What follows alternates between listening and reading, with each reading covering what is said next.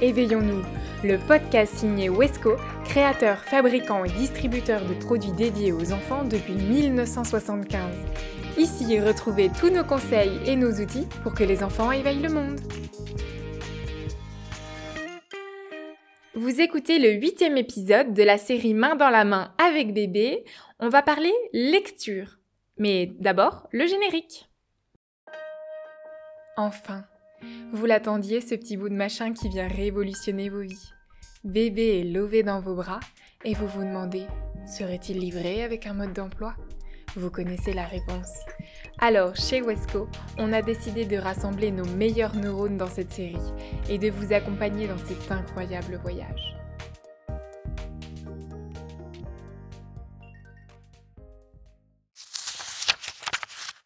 Il était une fois un gigantesque dragon aussi vert qu'une salade. Pourquoi devrait-on lire des histoires à nos bébés?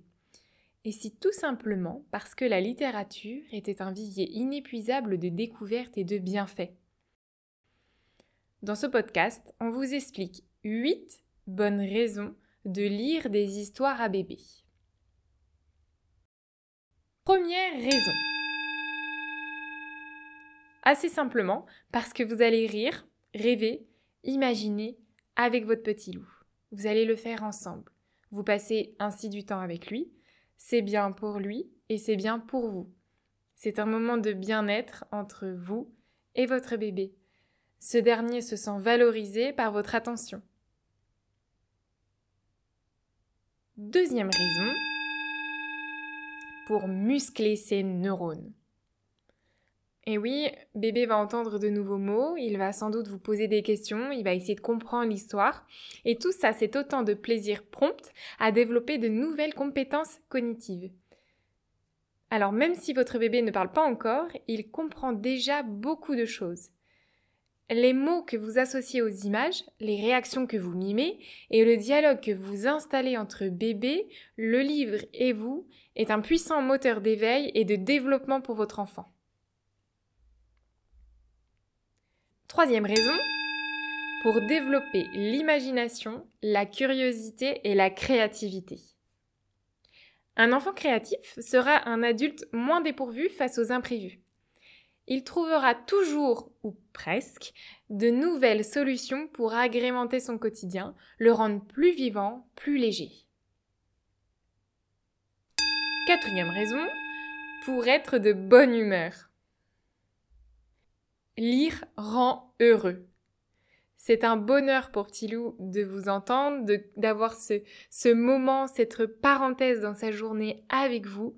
Cela le stimule et la lecture, c'est vraiment un cocktail idéal de bonheur. Cinquième raison, pour augmenter sa capacité d'empathie. En écoutant vos histoires, votre petit se projette dans la peau des personnages et dans les situations proposées. Il découvre les vies et les émotions des autres de façon très intime. Cela lui permet ensuite de faire preuve d'empathie. Sixième raison, pour prendre du recul.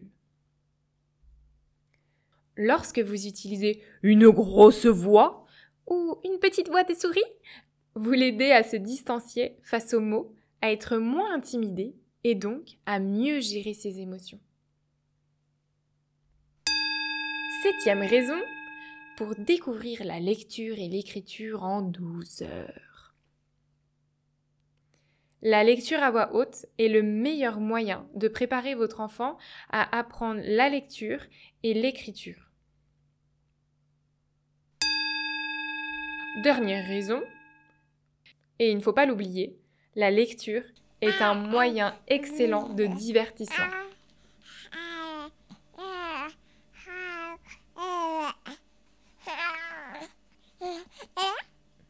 Et est-ce qu'on doit lire tous les jours? C'est un peu selon votre temps et vos envies. Vous avez carte blanche. Il n'y a pas de maximum. Essayez de lire un petit peu tous les jours, au moins 15 minutes. Et si jamais vous n'avez pas le temps, il existe des compteurs d'histoire ou votre enfant peut le faire seul. Mais comment on donne le goût de la lecture et des histoires à un enfant?